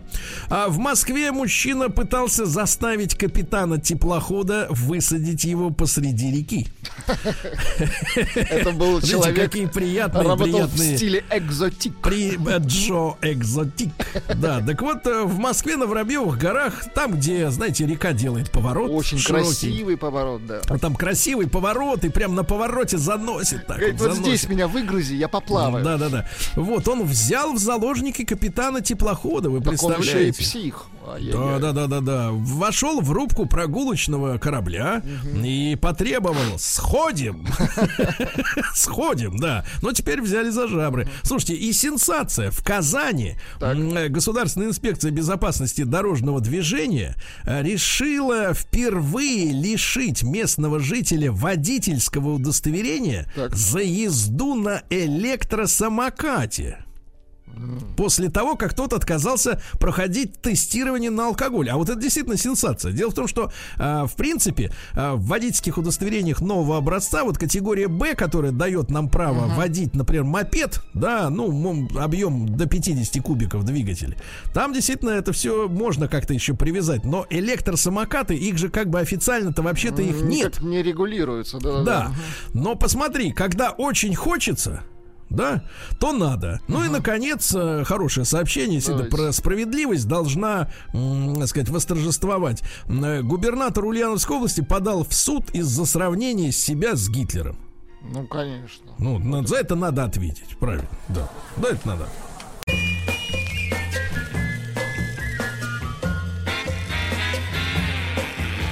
Новая музыкальная программа. Новая музыкальная программа, дор- дорогие товарищи. Ну, по-прежнему, вы знаете, по-прежнему э, постоянный участник этого шоу по имени Артемий Двоицкий. Он пока еще в отпуске, да. Он, я ему звонил, а я спрашиваю, вы когда, говорю, из отпуска вернетесь? Он говорит, пока не решил. А, вот. Ну, а пока он не решил, мы с вами избавлены от гарантированной тошнотворной эстрады. Знаете, до такой степени, что я сегодня, могу честно сказать, я сегодня притащил два трека, а, и до сих пор еще не пришел к выводу, какой из них я вам поставлю, потому что один из новой эстрады молодежной, м, вот а-ля Артемий Двоицкий, Второй классический для супер стариков. Крепкая, проверенная Но я классика. посмотрю, посмотрю, что, при- что при- принесли вы э, с Катериной. Катерина на связи. Да, Конечно. Да, М, Вот, Катерина, то-то я и звоню на телефон, она не подходит. А А она уже у у. Владуля на коленочках Да уже, наверное, так сказать, сидит. фантазии. Ага. Во-во, да фантазии тут, да, от фантазии тут недалеко. От фантазии добра не ищут. Катерина, Катерина, расскажи, что за трек, да. Да, хорошо. А, ну, все на самом деле предельно просто. Это мой любимый исполнитель, Трофим, на концерте которого я недавно была. Мне папа на 8 марта билеты подарил на его Стоп, концерт. Стоп, стоп, стоп, стоп, стоять, стоять, стоять, стоять. Стопе, стопе, стопе, как говорят, да, люди, которые за сатен берут кофе. Значит, скажи, пожалуйста, погоди. Во-первых, э, когда вот это случилось с тобой? А, Когда мне было лет пять, и папа с мамой включали в машине э, Танька красавица. Танька Вот тогда красавица. и случилось, и а ничего как не нашего папу-то изменилось. зовут? А, Сергей, как и вас? Вот некрасиво сейчас вышло. Некрасиво. Почему? Да-да-да, а маму? А маму Ксения? Сережа А вот и это Ксюша, да, красиво. ехали Да. в машине, слушали Трофима, Да, правильно? да. И в мозг, в мозг девочки засунули песню. Значит, что за песня будет у нас? Московская песня.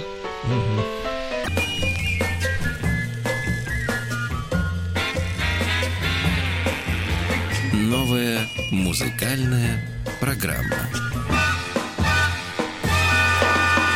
Так, э, Катерина э, с микрофоном сидит, микрофоном, да? да. Ну, Да. прекрасно. Катерина, вот смотри, пишет девочка Аня из Ростова, ей 30 лет. Я старше, я могу так ее называть. прочитал, Прос- простите, простите, но я не понимаю, как это может нравиться.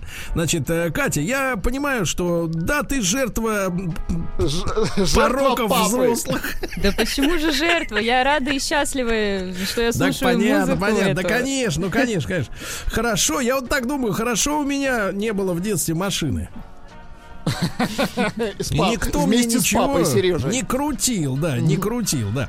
Вот, а Владик, ну а что вообще, в принципе, по этому исполнителю можете сообщить? я в свое время работал, вы же знаете, в музыкальном магазине, занимался вы были, вы были благородным пиратом. Да, да. Нет, ну, кстати, нет. То, что касается отечественных исполнителей, они были родными, эти диски. И всегда меня удивляло вот этот человек на обложке, лысыватый, э, с, э, с надписью «Трофим». У него очень много альбомов. Прекрасно всегда продавался. И я первый раз услышал, как он звучит.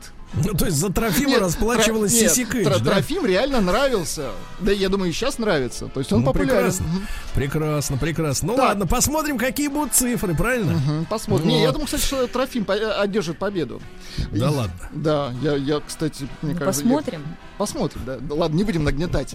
Значит, э, Владуля сегодня представляет трек «Не совсем я его отыскал». Его нарыла Маргарита Михайловна Митрофанова. И че- То че- есть?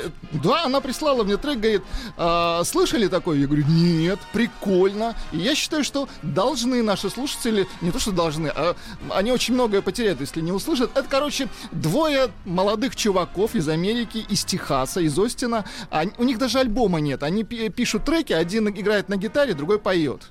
Мол- молодые. А Митрофану-то тут при чем? Ну, а мы, а мы, мы, мы с ней делимся кайфовыми треками. в Вы сти- делитесь Да. с Маргаритой Да, Митрофановой? в стиле ретро-вейв. Ей тоже нравится этот стиль. И я представляю коллектив и Маргарита Михайловна Night Travel, Traveler. То есть На- ноч- ночной, ночной путешественник. Да-да-да, послушайте.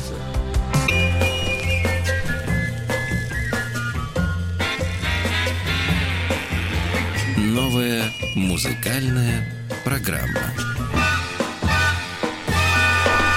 Ну, что могу сказать, товарищи? А, а, ну, что сказать? э, Вот я все еще нахожусь в рамках дискуссии А, с еще не- Трофимом. А, С нет, на Трофимом, самом деле нет. подтянулись фанаты Да, Трофима, да, про да. что, Вот что я Анечка, говорил. Да, да, да. Анечка из Ростова, красивая девочка, посмотрела. это. Да, 30 лет. Простите, говорит, не понимаю, как это может нравиться про Трофима. Из Стула ей отвечают, Трофим норм.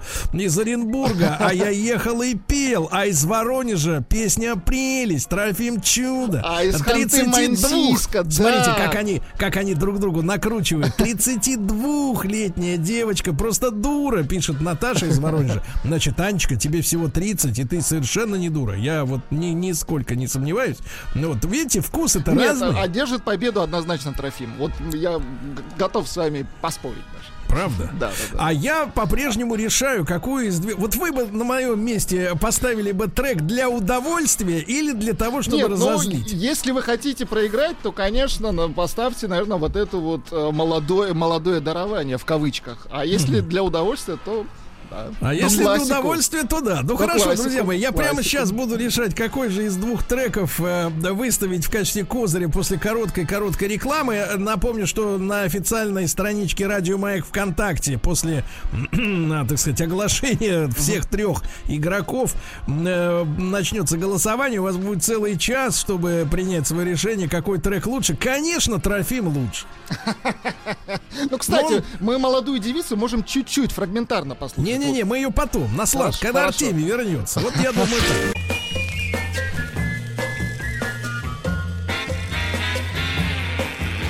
Новая музыкальная программа.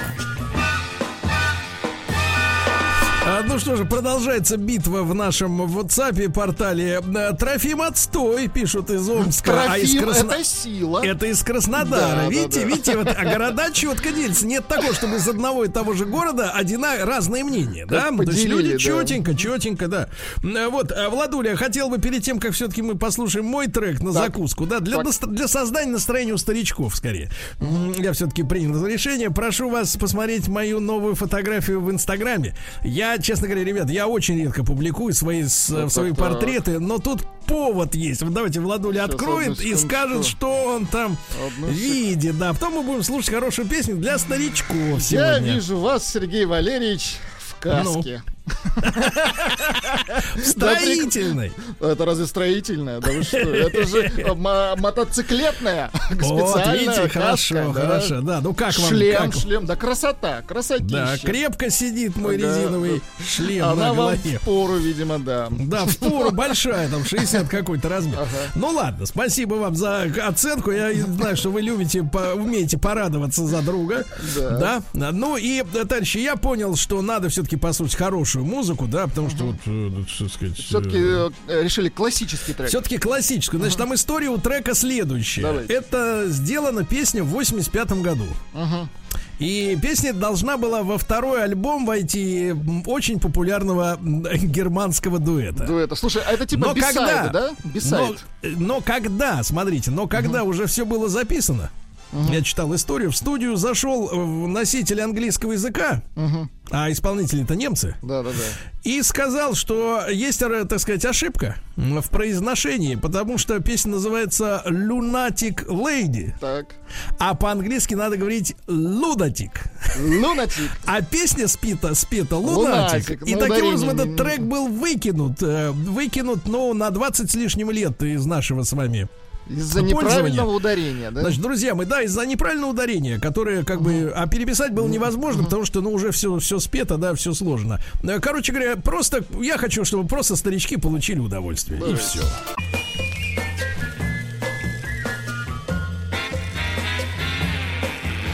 Новая музыкальная программа.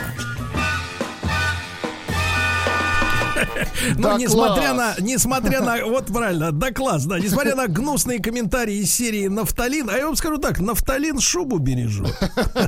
Вот, ну, друзья мои, э, вот смотрите, э, немцы, да, совестливые, несмотря на то, что трек был закончен, и он хитовый, э, вот, они его сняли из-за ошибки. Наши, когда записали трек «Баловать, хочу тебя я баловать», хотя надо петь «баловать», э, так же не поступили, понимаете, да, есть разница. Вот, ну что же, пишут, что все песни модного Modern Token одинаковы. А вот это оскорбление уже. Это хамство, да, это хамство, конечно. Особенно для музыкантов, конечно. Вот, особенно для таких, как мы в шлеме, да. А, Значит, э, Владуля, Так. запускаем голосование на э, официальной страничке Радио Маяк ВКонтакте. Ребята, там есть, соответственно, промотайте чуть-чуть вниз, да, и отдайте свой голос. Ну, я уверен, что, конечно, должен победить Трофим. Трофим, Трофим, это... Ну, потому что вы принесли бездушный трек, правильно? Ну, да. Холодный как, такой, вам кажется, да-да-да. Кул, да. А я принес, в общем-то, хорошо проверенный, но нафталинчик. Да, подсыпал, подсыпал немножко. Э, Друзья мои, ровно через час мы с вами узнаем, да, э, кто же победил. Поэтому, пожалуйста, официальная группа Радио Маяк ВКонтакте. э, Вот там такой красненький значочек хороший, скромный. И, Ну, вот. и единственная просьба, голосуйте сердцем. Нет, голосуйте за трофим.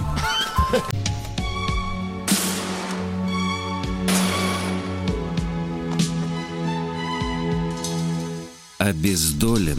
Ну что ж, друзья мои, э, наш э, формат, который родился фактически в период э, самоизоляции и вынудил нас сначала оказаться вдали от нашей официальной студии, да, я, честно говоря, до сих пор так и нахожусь в бане. вот. А позволил нам, с другой стороны, э, ну, воспользоваться интеллектом, воспользоваться знаниями тех наших уважаемых докладчиков, которые далеко-далеко-далеко от Москвы. Им не надо приезжать теперь в нашу студию столичную, да, можно находиться дома. И сегодня мы э, держим связь э, с нашей с вами родиной, Владуля. Да Э? Санкт-Петербург, да, на связи с нами Александр, Алексей, простите, Алексей Викторович Гусев, э, кинокритик, режиссер, киновед. Алексей Викторович, э, доброе утро. Доброе утро. Алексей Викторович, как погода на родине, на нашей малой? Кстати, да. Светает потихоньку. Светает, только светает, отлично. Светает. Ну и хорошо.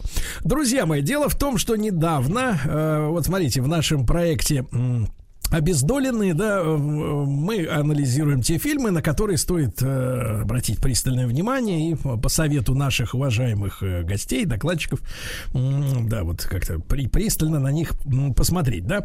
Так вот, э, афиша некоторое время назад собрала лучшие экранизации литературы. Ну, вы понимаете, что э, есть целая армия сценаристов, э, американских, каких угодно, отечественных, отечественные, так сказать, попроще э, несколько, да, но тем не менее м, есть люди, которые специально для кино пишут сценарии.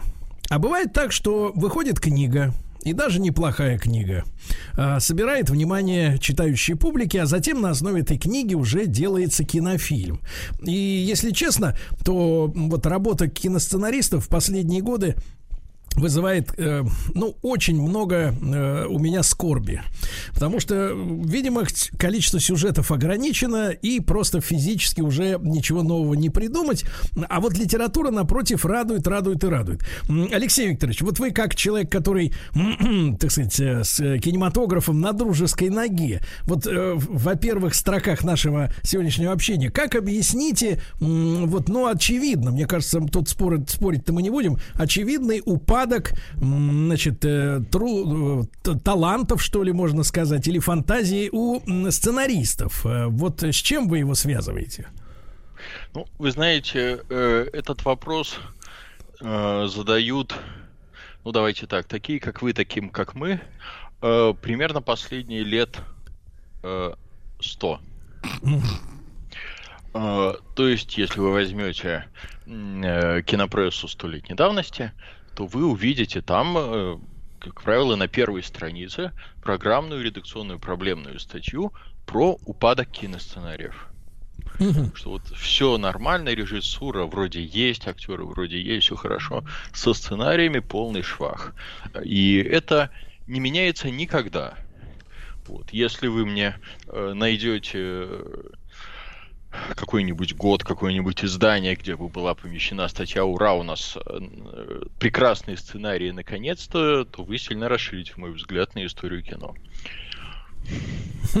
Я понимаю, я понимаю. Э, Но тем, но тем не менее, Алексей Викторович, мы же понимаем, что с количеством м, снятых картин действительно сюжетные ход- э, ходы какие-то новые, свежие, да, ну, их физическое количество истощается, да, и, ну, что мы сегодня видим, ну, большинство фильмов э, массовых, мы имеем в виду массовые, конечно, кино, да, честно говоря, вот с возрастом ловлю себя на мысли, что я начинаю просчитывать э, сценарные ходы, если не читал аннотацию к картине, м, э, так сказать, э, с первыми там 15 минутами, наверное, фильма. То есть э, кино, кино перестало нас удивлять, оно стало таким немножко предсказуемым как-то. Но я вас понимаю, я вас понимаю как человек, который, так сказать, внутри скорее этой среды. Э, Я понимаю, что, так сказать, было бы, наверное, некорректно осуждать коллег, да, за, так сказать, отсутствие, может быть, каких-то вариантов. Нет, новых. почему же? Давайте осудим.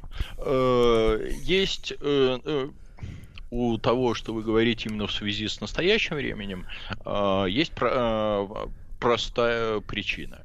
Э, Вы, я полагаю, все-таки говорите не столько об артхаусном, фестивальном э, кино, а сколько о кино, пред- э, предназначенном, что бы это ни означало, для э, массового зрителя. Да. Э, Проблема э, заключается в том, что в последнее время, скажем, лет 10-15, э, возникает очень э, серьезный разрыв э, по бюджетам между малобюджетным и высокобюджетным э, кино. Я постараюсь не ударяться сейчас ни в какие специальные вещи. Суть, если простым языком э, сказать, заключается в том, что э, любой коммерчески ориентированный фильм является огромным финансовым риском.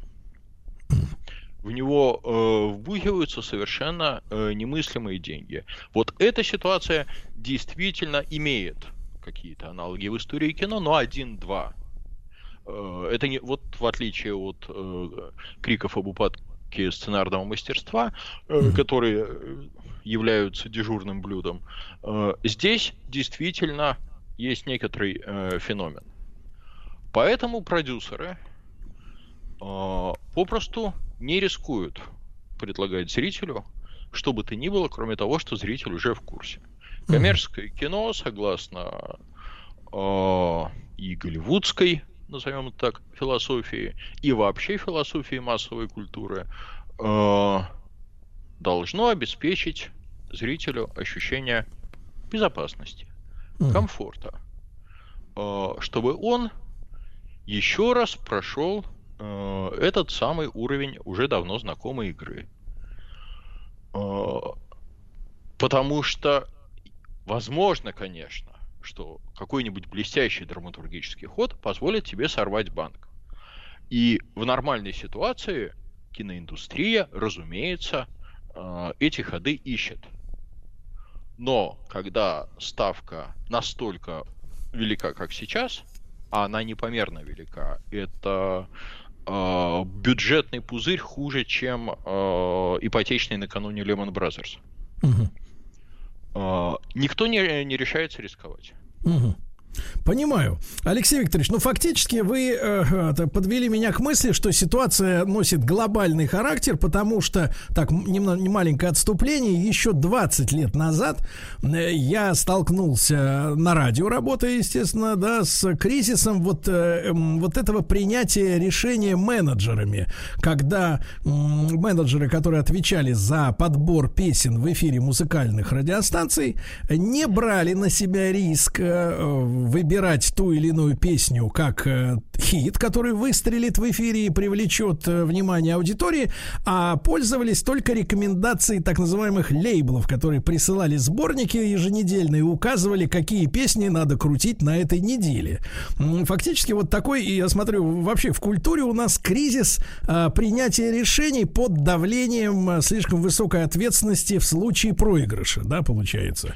Да, к сожалению. В кино, в кино это в первую очередь э, ответственность финансовая. Да, Я не очень э, могу оценить, э, э, скажем так, интеллектуальный уровень или образованность э, тех, кто принимает решения. Э, Я лично с ними не знаком, а разные люди говорят разное, но в принципе э, любой человек, который прослушал хотя бы краткий, хотя бы годичный курс истории кино, знает, что вообще-то это довольно опасная стратегия.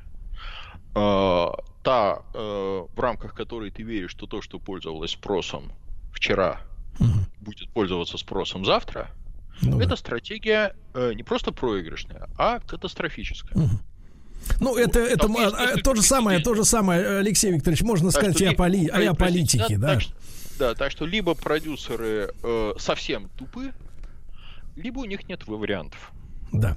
Друзья мои, с нами сегодня на связи из Санкт-Петербурга Алексей Викторович Гусев. Э, Помимо того, что он кинокритик, режиссер и киновед, э, э, Алексей Викторович еще и преподает в Санкт-Петербургском государственном институте кино и телевидения. Да? Алексей Викторович, ну что же, мы должны сегодня нашим уважаемым слушателям, в том числе и в Питере, и во всей нашей большой стране, да, а, вот дать рекомендации, обратить их внимание на те картины, которые, будучи экранизациями литературы, э, заслуживают нашего внимания, вот с вашей точки зрения. С чего мы начнем? Да как скажете, Э, вы имеете в виду, нужны какие-то конкретные прицельные названия, тогда мне интересно, за какой период. А, Или вы- мы будем говорить в принципе о каких-то рецептах и ключах, которыми можно попробовать опознать, и о ожиданиях, э, которые надо питать или наоборот не надо питать. Как человек тонкой душевной организации чувствую, что второй вопрос нам ближе.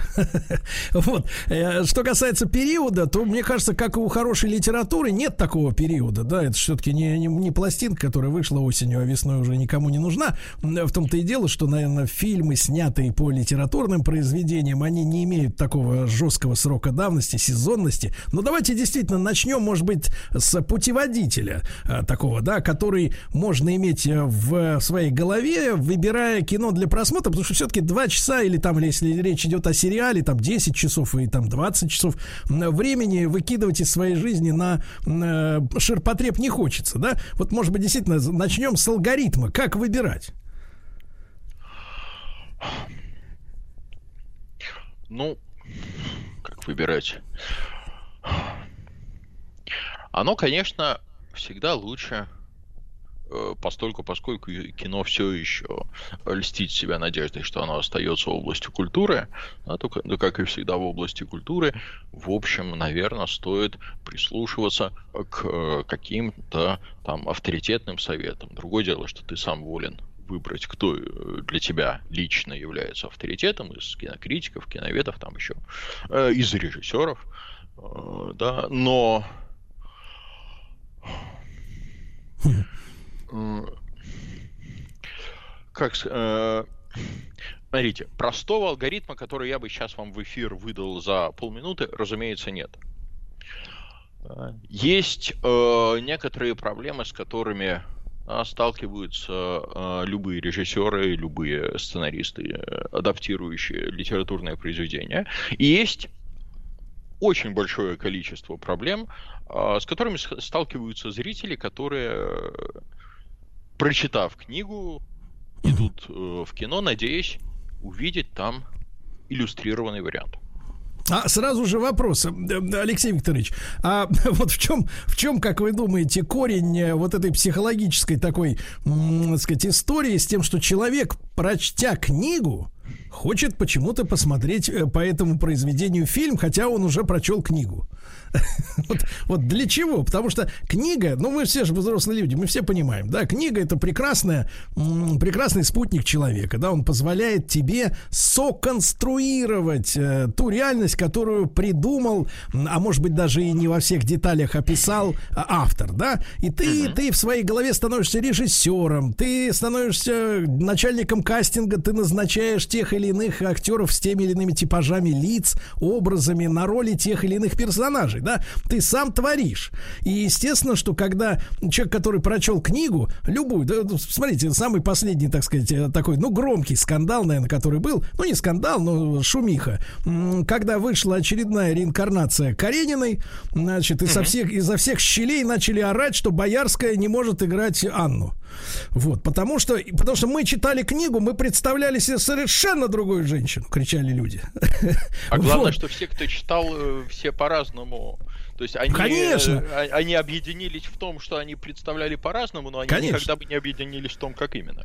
Конечно, да. И, и я вот в этом смысле не могу понять этого некоторого, ну что ли, мазохизма, что ли, потому что литература гораздо глубже, чем, естественно, кино. Э, хорошая литература, да. И вот идти в кино зачем? Чтобы убедиться в том, что ты представлял так же, как режиссер, но он такой же независимый человек и, в общем-то, может э, фактически, может и ошибиться, а может просто по-другому представить. Зачем вот нужно после прочтения книги еще и смотреть фильм? Я, честно говоря, не, не очень хорошо понимаю. Ну ладно. Ну, вот. смотрите, здесь э, может быть э, два ответа. Один хамский, другой посложнее. Э, хамский заключается в том, что это, в общем, э, окей, в лучшем смысле слова, э, детское сознание. Да, исчерпывающий ответ на это дает э, фраза из начала Алисы в стране чудес, согласно которой, как известно, Алиса считала, что книга без картинок книга неинтересная. Вот. Э, то есть люди э, идут посмотреть в кино по той же самой причине, по которой э, многие из них книгу с картинками предпочтут книги без картинок. Э, это само по себе э, неплохо, это определенный э, склад сознания. Ну, то есть инфантилизм, А. да, если говорить так терминами. Ну, давайте-то. Да, я не хотел так с утра пораньше вот настолько э, в хамство уходить, но да. Э, вот. Есть э, второй э, ответ, э, чуть-чуть по заковыристей. Э, слово, как бы мы ни были к нему привычны, э, вещь интеллектуального склада. Слово остраняет. Слово э, знаковая вещь. Э, Слово мы интерпретируем, короче, читать работа. Да. Куда большая, нежели смотреть. В тот момент, когда труд чтения э, распаляет наше воображение, и мы представляем себе и свой кастинг, и свои декорации, мы очень хотим, чтобы кто-то за нас сделал э, эту работу, да, и чтобы мы э, не работал, э, да, чтобы мы столкнулись, чтобы мы смогли спокойно развалясь в кресле, все то же самое, но не переводя слова в цвета, образы, э, пластику и музыку, а чтобы нам это преподнесли. Это тоже можно бы, наверное, назвать инфантилизмом, но с другой стороны, ругать людей за то, что они э, хотят легкого и приятного, э, значит быть не только снобом, но и мизантропом. Это нехорошо. Мгм. Хорошо. Алексей Викторович Гусев с нами сегодня на связи из Петербурга. Кинокритик, режиссер, киновед, преподаватель Санкт-Петербургского государственного института кино и телевидения. Мы сегодня говорим об экранизации литературных произведений, об экранизации книг. Друзья мои, я предлагаю параллельно с нашим разговором, да, о самом процессе, вот, э, пожалуйста, воспользуйтесь нашим WhatsApp, плюс 7967 103 5533, и с вашей точки зрения, вот, э, лучшая экранизация, которую вы в своей жизни смотрели. Ну, если уж мы отталкиваемся от того, что у человека есть желание, э, прочтя книгу, м, прочитав ее, значит, все равно пойти в кино или включить э, у себя на, э, сказать, на проекторе э, какой-то фильм, да, то э, какое произведение, э, с вашей точки зрения, наиболее гармоничным оказалось уже в кинотеатре, да, на экране? Об этом давайте сегодня поговорим сразу после новостей, новостей спорта.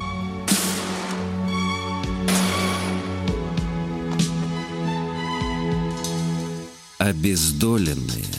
Ну что ж, товарищи, сегодня у нас разговор об эк- экранизации литературных произведений. Алексей Викторович Гусев, кинокритик, режиссер, киновед, э, с нами сегодня на связи из Санкт-Петербурга. Алексей Викторович, еще раз доброе утро. Еще Да. раз доброе утро. Да, я перечислю некоторые э, вещи, которые прислали наши слушатели, буквально некоторые. Э, Убить пересмешник, фильм пересмешника, фильм невероятно совпадает с книгой. Это мнение из Краснодара, из Ростова. Мастер Маргарита с собачьим сердцем очень сильно нравится.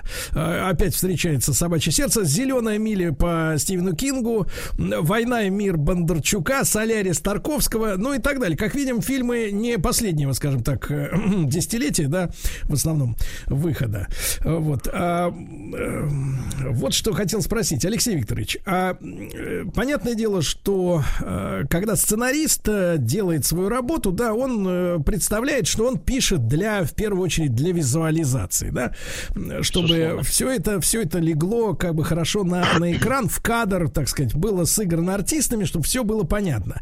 В литературе художественной, да, очень много ну, скажем так, в кавычках, закадрового текста. То есть очень многое повествование идет от лица автора, которое не вкладывается в лицо, э, в уста героям, да. Э, Можно, конечно, поступать э, так, как иногда делали в советском кино. Там бывали такие персонажи от автора, да, или чтецы, которые начитывали какие-то фрагменты текста. Но это, скорее, уже не кинематографический несколько язык. Вот кого из авторов вы назвали бы м, самым, э, не то чтобы простым, но самым кинематографичным, чьи произведения наиболее э, органично, гармонично э, перекладываются на язык кинематографа? Вы знаете, я... э, это, это довольно э, сложный вопрос. э, э, не потому, что он э, некорректен, он вполне корректен. Действительно, кино, э, пока оно э, создавалось, оно довольно много черпало из литературы, и одни авторы оказывали большее влияние, чем другие, просто потому что, скажем, режиссеры, которые формировали киноязык, они вот лично э, были как-то тесно связаны с э, какими-то писателями, они там были их кумирами, скажем. Э, Классический пример — это Гриффит, который считается вообще отцом кинематографа, человеком, придумавшим киноязык когда-то уже больше ста лет назад. Э, Считается, что он очень многое для кино взял из э, романов Диккенса э, там способ ведения сюжета, нескольких э, линий одновременно, их э, сплетения и так далее.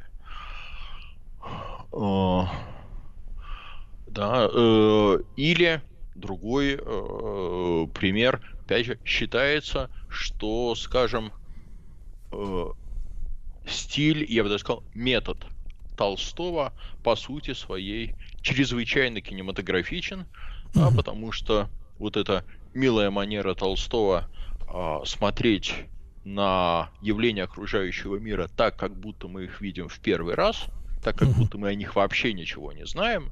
Да, так вот Наташа Ростова смотрела балет.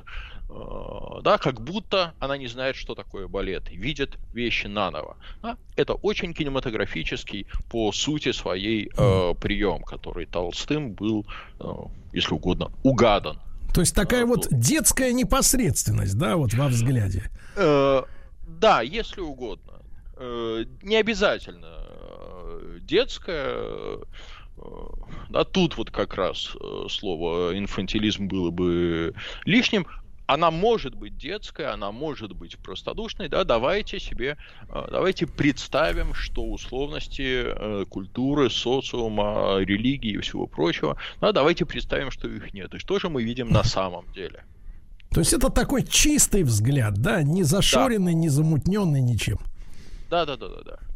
Вот. И точно так же, как э, да, Толстой считал и как писатель, и как э, человек своим долгом очищать реальность от налипших на нее вот всех этих условностей, да, для того, чтобы увидеть ее, как она предстает на самом деле, да, оказалось, что у кинокамеры это просто родовое свойство. И поэтому э, это, разумеется, не означает, что любое произведение Толстого ты экранизируешь, и все, сразу тебе все гарантировано. Да, это не делает Толстого проще. Вот.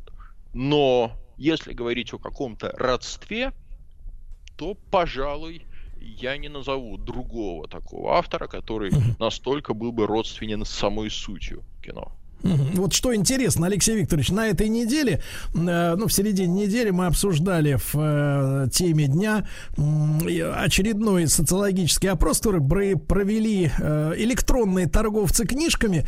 Они выяснили, что якобы, по мнению россиян, ну уж как там они проводили опрос, это на их совести, но тем не менее, именно Толстой попал на первую строчку по, значит, в антирейтинге писателей, которых так называемая общественность хотела бы вывести из школьной программы по литературе, включив туда Гарри Поттера.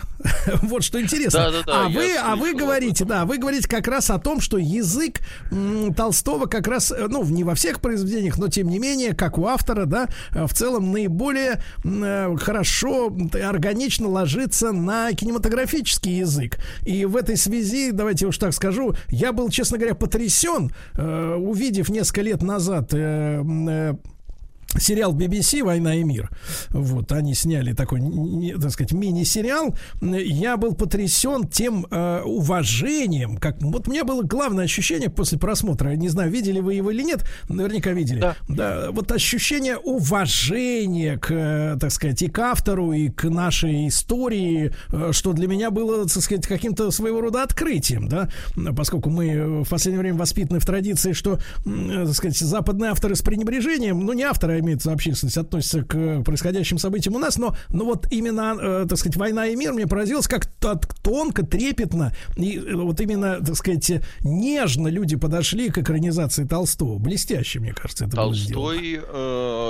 Э, вы знаете, вне зависимости от того, правы вы или нет про предубеждение, э, Толстой в любом случае выводится в этой ситуации за скобки, потому что он, э, как, впрочем, и Достоевский, совершенно не маркируется в западном сознании, как русский или не русский.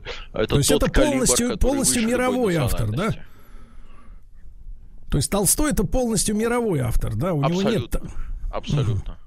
Понимаю, понимаю. А, кстати, вот вы упомянули Достоевского. А этот наш замечательный автор, да, которого, ну уж если говорить о литературе, то в Америке можно даже встретить такое описание. Детективщик.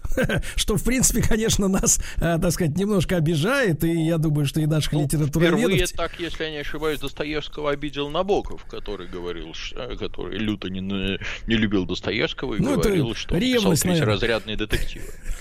Вот, но тем не менее, а как, как насколько, насколько удобен Достоевский, с вашей точки зрения, для экранизации?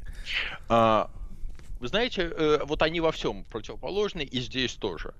Э, Толстого э, очень сложно экранизировать, как бы сказать, помимо Толстого.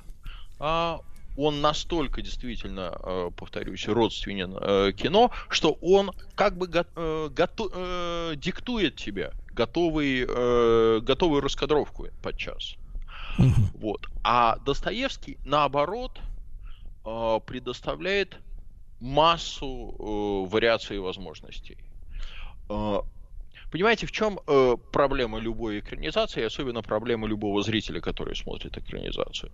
Э, да, в, в ожидании пресловутой э, дословности или тому, что обычно называется там верен оригиналу.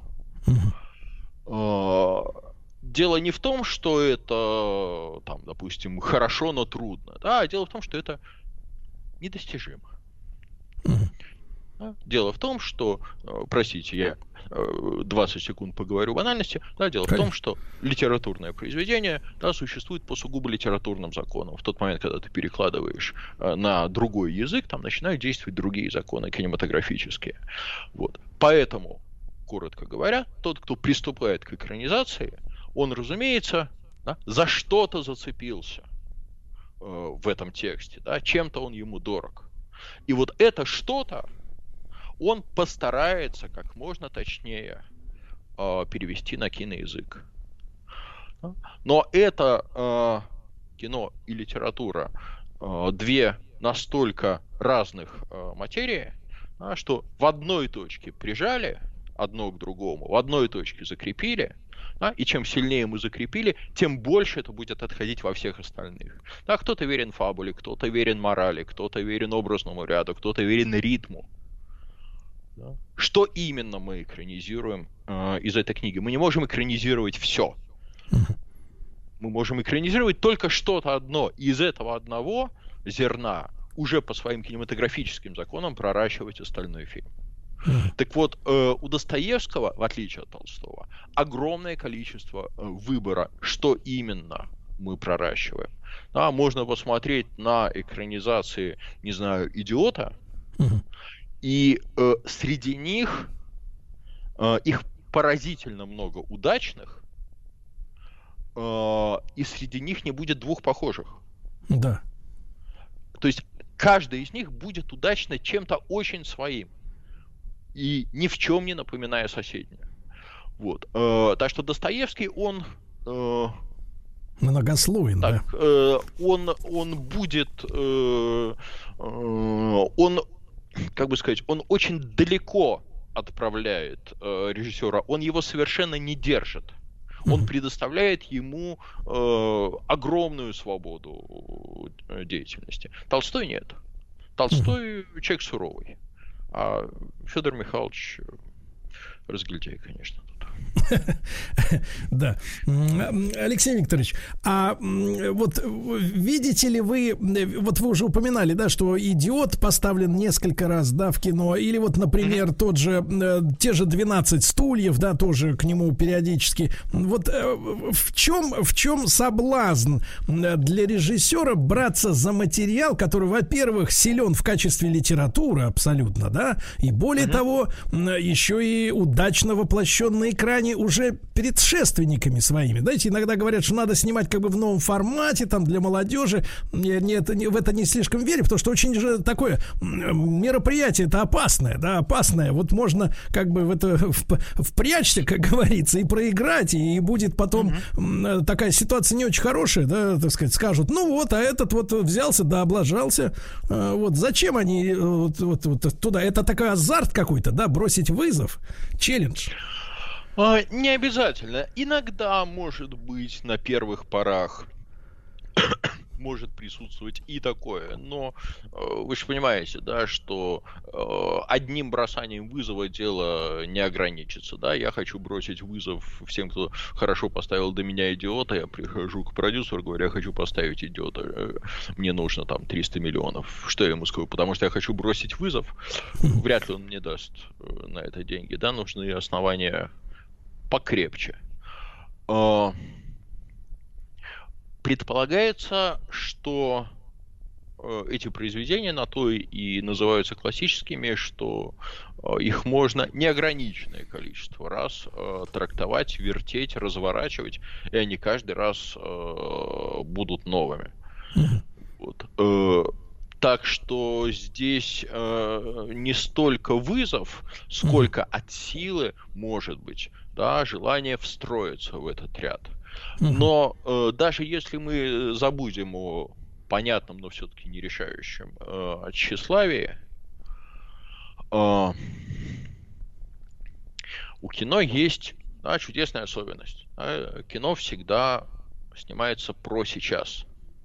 А сколько вы не наряжаете в костюмы, сколько вы не гримируете, не заставляете разучивать минуэты, а в тот момент, когда включается камера, она все равно снимает то, что происходит сейчас, в момент включения камеры. И классика как раз созвучна каждому моменту, да, времени. Э, Вы знаете, можно, можно сказать так, что мы эпохой испытываем э, классику.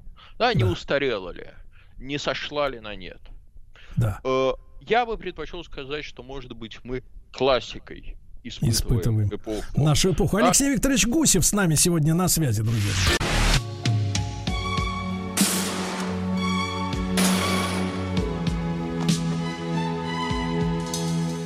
Обездоленные. А, Друзья мои, сегодня а, с нами на связи а, Санкт-Петербург. В нашем эфире Алексей Викторович Гусев, кинокритик, режиссер, киновед и преподаватель Санкт-Петербургского государственного института кино и телевидения знаменитого. Алексей Викторович, на полусловие прервали ввиду технического регламента, как вы понимаете, да? Да, пр- прошу.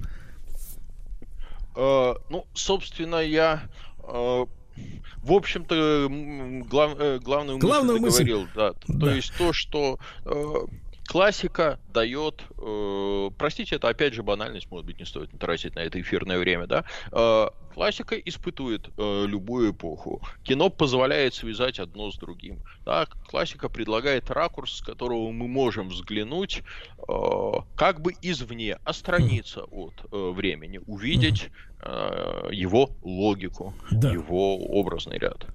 Ну вот на заметку, на заметку тем, кто якобы в соцопросе указывал, что вместо Толстого надо взять Джоан Роулинг, давайте представим, исходя из слов Алексея Викторовича, например, 4 или 5 разных экранизаций Гарри Поттера. А будут, ли, будут ли они отражать свое время и, главное, выглядеть совершенно по-разному, а, в отличие, например, от «Идиота». Ну, это так, ремарка. Алексей Викторович, а, вот смотрите, а, литература ведь это у нас, а, ну, национальная литература, да, это прежде всего язык, да.